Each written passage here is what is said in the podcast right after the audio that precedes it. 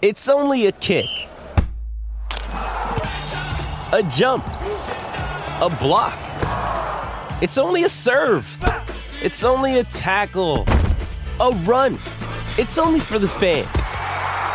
After all, it's only pressure. You got this. Adidas. Want to witness the world's biggest football game? Head to iCanWin.com.au, predict Australia's score with a crystal ball, and it could be you and a friend at the FIFA World Cup Qatar 2022 semi finals, all thanks to McDonald's. Maccas, together and loving it. TNCs apply. New Zealand's Liam Lawson is probably the busiest young motor racing driver going around at the moment. Last week, he bullied his way to second place in the DTM series with a double win at the Red Bull Ring and has just come off the latest round of F2 at Monza in the Italian Grand Prix with two P4s and a DNF.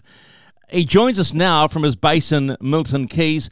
Uh, got to ask this question How does a fire extinguisher go off on an F2 car?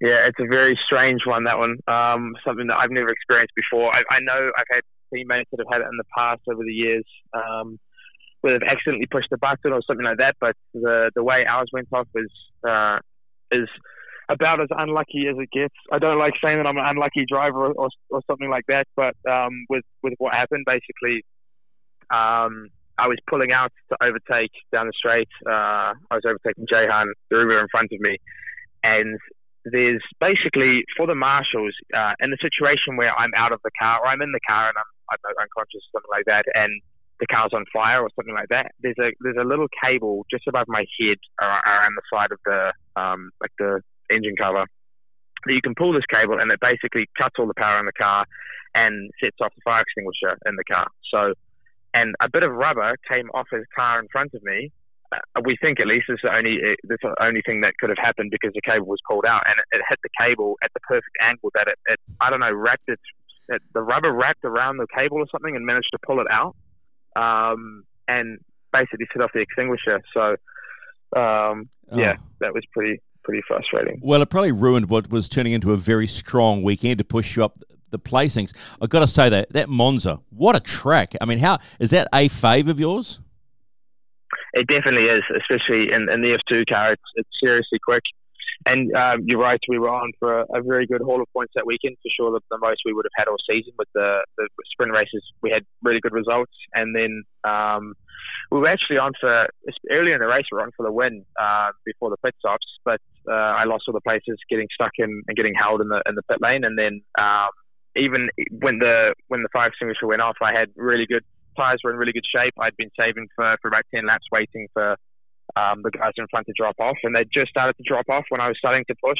Unfortunately, never got a chance to show show the true pace. What happened in that pit stop? Just too slow?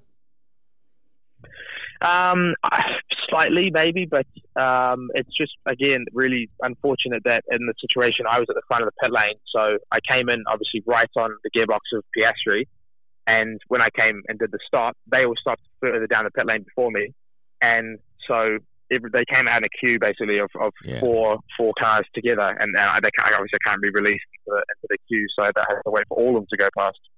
Well, it, it is what it is because you're so busy at the moment. And, and I noted you said in an article about a week or two ago that you were finding the transition going from DTM to F2 or F2 to DTM quite tricky. Uh, it didn't appear that way at Monza. Talk to me about DTM. I mean, congratulations on that, that Red Bull run. You were mega. I watched both races and you were untouchable. What was it about that weekend?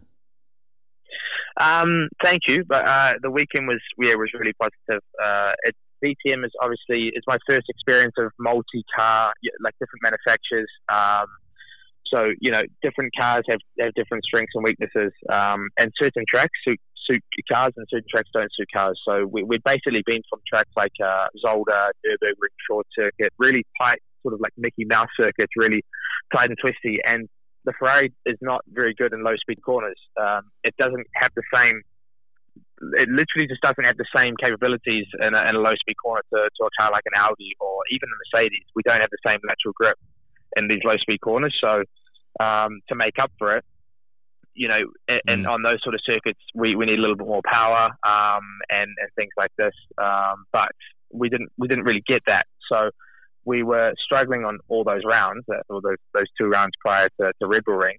Um, but then we go to a track that does suit our car, where Red Bull Ring is, is very high speed, medium high speeds, where the tracks are, um, you know, the cars sit very flat. Our car is really, really good in high speed corners. So, and plus we we had a BOP change before the weekend because of the rounds before. So um, basically, finally a fair, more or less fair BOP, balance of performance for all the cars on a track that suits our car and the team. I mean, we, we tested at the track a week before as well, so we knew exactly where, where we wanted to be with setup. Um, it was just an ultimate combination. Uh, we, we put everything into that weekend because we'd lost so many points over the rounds before. So it was really, really cool and, and worth it to see it pay off in the end. One of the nuances of the DTM is the fact that you have a success weight put on you if you if you perform so well in the previous race. So you're adding weight to the car. It didn't seem yeah. to affect you at the Red Bull Ring.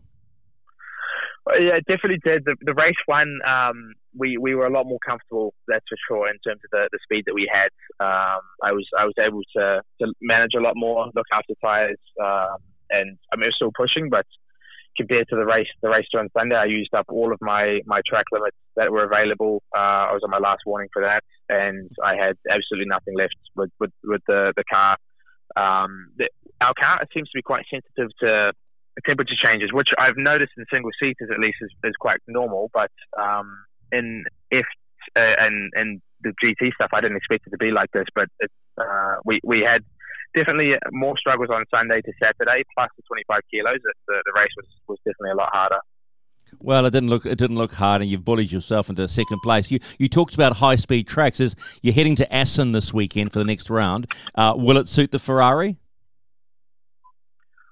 Um, Assen is another circuit that's quite uh, medium to high speed, like sort of fast flowy circuit. So it should uh, at least theoretically, should suit us. It's a track that I've never been to before, so uh, practice is going to be really, really important to, to get used to the track. Um, but and it's it's like a it's a motorbike circuit or like mm. a it's like a MotoGP circuit basically. So um, there's a lot of really flat curbs. So they're going to have to be on top of track limits because otherwise, I think uh, that could get quite sketchy with with cars taking advantage of that. But um, I'm definitely going to have to make the most of practice and try and learn the track because uh, I think Alex as well, my, uh, my teammate, hasn't hasn't been there either. How much are you enjoying double duty, DTM and F2? As you see before, I, I had it. I, I found it quite difficult um, to, to transition between the cars, but I think Monza was definitely a breakthrough in uh, in getting sort of adapting to going back to F2 because it was always more difficult going to F2 with the um, with basically the, the shorter practice time that we had, and plus trying to speed everything up is a lot harder than trying to slow everything down um, going between between the cars. So I think um, it's it's becoming more and more easy. Monza was definitely a, a lot easier. Uh, in fact, in, in, FP we were we were straight on the pace. So I feel like I'm at a point now where I'm. I mean, we're sort of getting towards the end of the season, but I'm at a point now where I'm. I'm uh, I know exactly what to expect when I get in the car in each car, and, and know what to, to do to adapt to it. What did you make of your stablemate uh, Alex Albon going to Williams next year? I'm I'm very happy for him. Um, I think uh, obviously he um, lost his drive at the end of last year and, and with Red Bull, and I know this year uh, working alongside him that um, obviously I know his his capabilities and of, of you know of how he mm. can drive, and uh, I, I, knew he'd been working at trying to to make F1 work again. So um, yeah, happy for him to to be going back there. Obviously, I want to be going there as well, so hopefully I can follow him uh, in, the, in, the, coming years as well. Uh, but for now, it's um, it's just yeah, not my time yet. Uh, the boss is happy with the way you're performing. As far as I'm aware, I think so. Uh, obviously, we're all a bit frustrated with the way F2 is going, um, with the way it went on the weekend and, and past rounds as well. Uh, the potential's been so good this year uh, with with the speed that we've had um, that it's extremely frustrating. You know, last year we had a few bad rounds, but overall we didn't really have the pace to match Premas and F3 uh, and, and some of the other teams. Whereas this year I feel like we were on track good speed from the start. Bahrain we had really good speeds. Um, had pole position, my first pole position in, in years um, of, a, of a genuine pole position.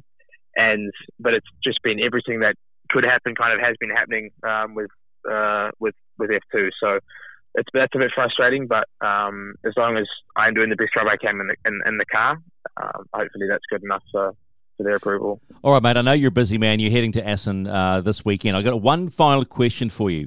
Do you know what DTM stands for?